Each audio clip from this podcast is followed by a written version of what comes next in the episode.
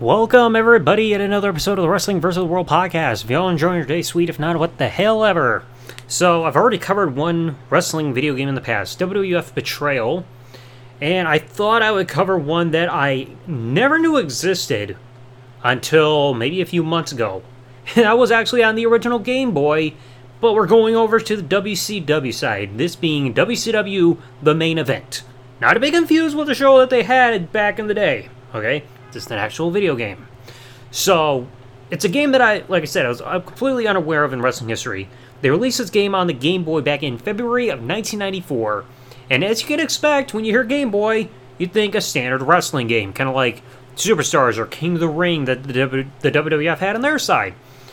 And again, that's expected because of the graphical limitations of what you had with the handheld. Intro screen's got the logo there, accompanied by images of Sting and Scott Steiner, with the options of either choosing one player or two, with two being if you're playing the game through cable link to another person who's got the game on their Game Boy Color. I highly doubt you could find anybody who's also got that copy of the game with them on their possession either, because this game, not all that good. So the game features two game modes that you get upon getting past the start screen singles match and elimination. Single, it's going to be typical, like a single one on one match, An elimination match is more like gauntlet style. So you're going to choose your character and then go through these different characters afterwards, which if you go in later games, it might kind of remind you of that tower like mode that you got for Mortal Kombat. I mean, I'm not a Mortal Kombat expert, so I don't know the terminology all that well. But both modes will feature three level difficulties professional, continental title, and world title for the three different difficulties. So professional is going to be the easy mode, medium is going to be continental, and then the hardest difficulty will be world. Now, after you choose your game difficulty, you get two other options after that. You can either choose the time limit or the amount of falls. If you choose your time limit, you're going to be put in an Ironman match, which is going to last either 5 minutes, 10, or 15. If you choose the number of falls, you choose between this being a one fall match, three falls, or five. So you get one of those two. When it comes to the game roster, you only have nine options here. You've got Rick Rude, Ron Simmons, Sting, Steve Austin, Johnny B. Bad, Dustin Rhodes, Big Van Vader, Rick Steiner, and Scott Steiner. So, like, I get it, you probably have limited store space, but there are some other names we could throw in here. The visuals, like I said, pretty much look similar to what you see on the handheld games. Like I said, you play some of the WWF games on the Game Boy, you get the same thing visually here for the WCW side. Now, my first match, I tried a five minute Iron Man match between Big Van Vader and Rick Rude, and I lost by a notable margin because I couldn't figure the controls out all that well. So when it comes to gameplay, it became very repetitive due to limited buttons because with the Game Boy, the only action buttons you really have other than the D pad are A and B. Because start, you're going to pause it, no clue what the select button does. Both buttons, from what I can tell, basically do strikes and some moves upon grappling with somebody, like come with direct contact. And I lost count of how many times I kept seeing punches, suplexes, neck breakers, body slams, running drop kicks, and sometimes the opponent will go to the top rope and do a flying crossbody, which somehow almost looks like a heat-seeking missile because they change their directions depending on where you're standing. So you have to keep moving at all times to make sure that they miss when they fly off the top rope because they hit that crossbody, it's going to go straight for a cover.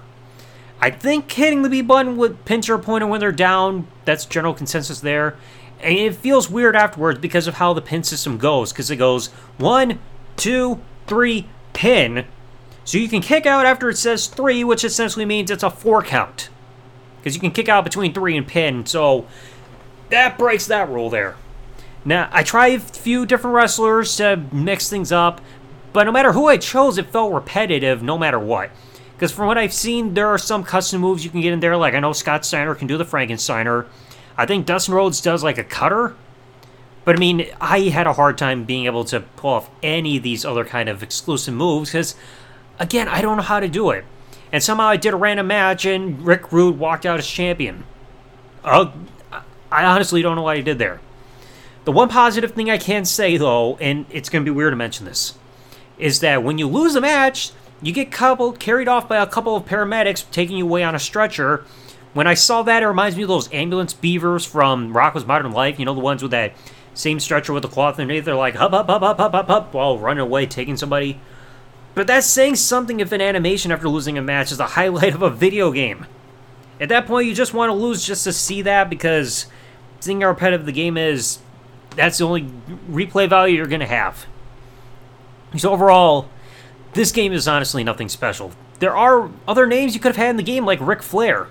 Because, I mean, he's, like, I think he was back in the company by the time this game was being developed, depending on how long the development cycle was, because he was back around 93.